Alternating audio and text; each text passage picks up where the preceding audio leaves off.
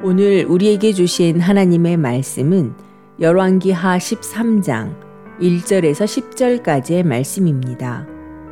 유다의 왕 아하시아의 아들 요아스의 제23년에 예후의 아들 여호아하스가 사마리아에서 이스라엘 왕이 되어 17년간 다스리며 여호와 보시기에 악을 행하여 이스라엘에게 범죄하게 한 느바세 아들 여로보암의 죄를 따라가고 거기서 떠나지 아니하였으므로 여호와께서 이스라엘에게 노하사 늘 아람 왕 하사엘의 손과 그의 아들 벤하닷의 손에 넘기셨더니 아람 왕이 이스라엘을 학대함으로 여호 아하스가 여호와께 간구함에 여호와께서 들으셨으니 이는 그들이 학대받음을 보셨습니다. 여호와께서 이에 구원자를 이스라엘에게 주심에 이스라엘 자손이 아람 사람의 손에서 벗어나 전과 같이 자기 장막에 거하였으나 그들이 이스라엘에게 범죄하게 한 여로보암 집의 죄에서 떠나지 아니하고 그 안에서 따라 행하며 또 사마리아의 아세라 목상을 그냥 두었더라. 아람 왕이 여호아하스의 백성을 멸절하여 타작 마당에 티끌같이 되게 하고 마병 50명과 병거 10대와 보병 만명 외에는 여호아하스에게 남겨두지 아니하였더라. 여호아하스의 남은 사적과 행한 모든 일과 그의 업적은 이스라엘 왕 역대 지략에 기록되지 아니하였느냐. 여호아하스가 그 조상들과 함께 잠에 사마리아에 장사되고 그 아들 요아스가 대신하여 왕이 되니라. 유다의 왕 요아스의 제37년에 여호 아하스의 아들 요아스가 사마리아에서 이스라엘 왕이 되어 16년간 다스리며 아멘.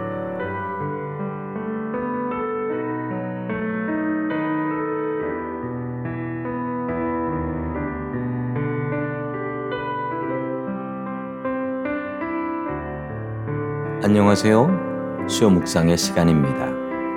우리는 지금 사순절 기간 중에 있습니다. 주님의 고난을 묵상하는 은혜로운 시간들이 될 수 있기를 축원합니다. 열왕기에 나오는 이스라엘 왕들을 보면 계속해서 반복되는 말이 나옵니다. 뭔가 잘한 왕이 있으면 그 기준은 다윗이 됩니다. 다윗처럼 하나님을 경외하는 바른 왕이었다라고 기록이 됩니다. 반대로 뭔가 잘못한 왕이 있으면 그 기준은 여로보암이 됩니다. 여로보암의 죄를 떠나지 않은 악한 왕이다라고 기록됩니다.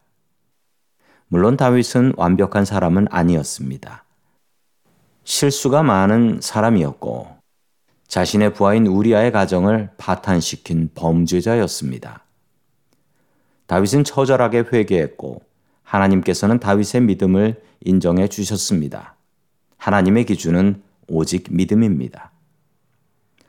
우리도 분명히 믿음으로 하나님 앞에서 평가될 것입니다. 바른 믿음으로 하나님 앞에 인정함을 받는 성도님들 될 수 있기를 축원합니다. 여로보암은 이스라엘을 남북으로 분단시킨 사람입니다. 그러나 그 분단의 명령은 하나님께서 직접 내리신 것이었습니다. 여로보암은 하나님의 기대를 저버리고 이스라엘을 우상 숭배의 길로 인도했습니다. 베델과 단에 금송아지를 만들어서 이스라엘 백성들에게 우상 숭배를 장려했지요. 여로보암이 잘한 일들도 있었지만 하나님께서는 그것을 기억하지 않으셨고 여로보암을 오직 믿음으로만 평가하셨고 악한 왕의 조상이 되었습니다.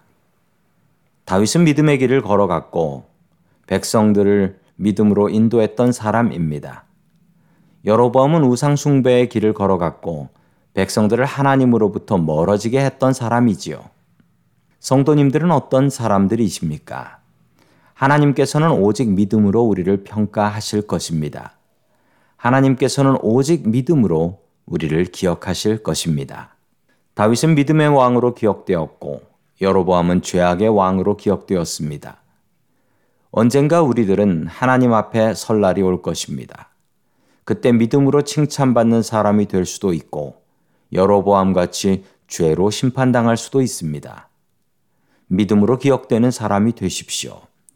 내 주변에 있는 사람들을 하나님께로 인도하는 사람이 되십시오.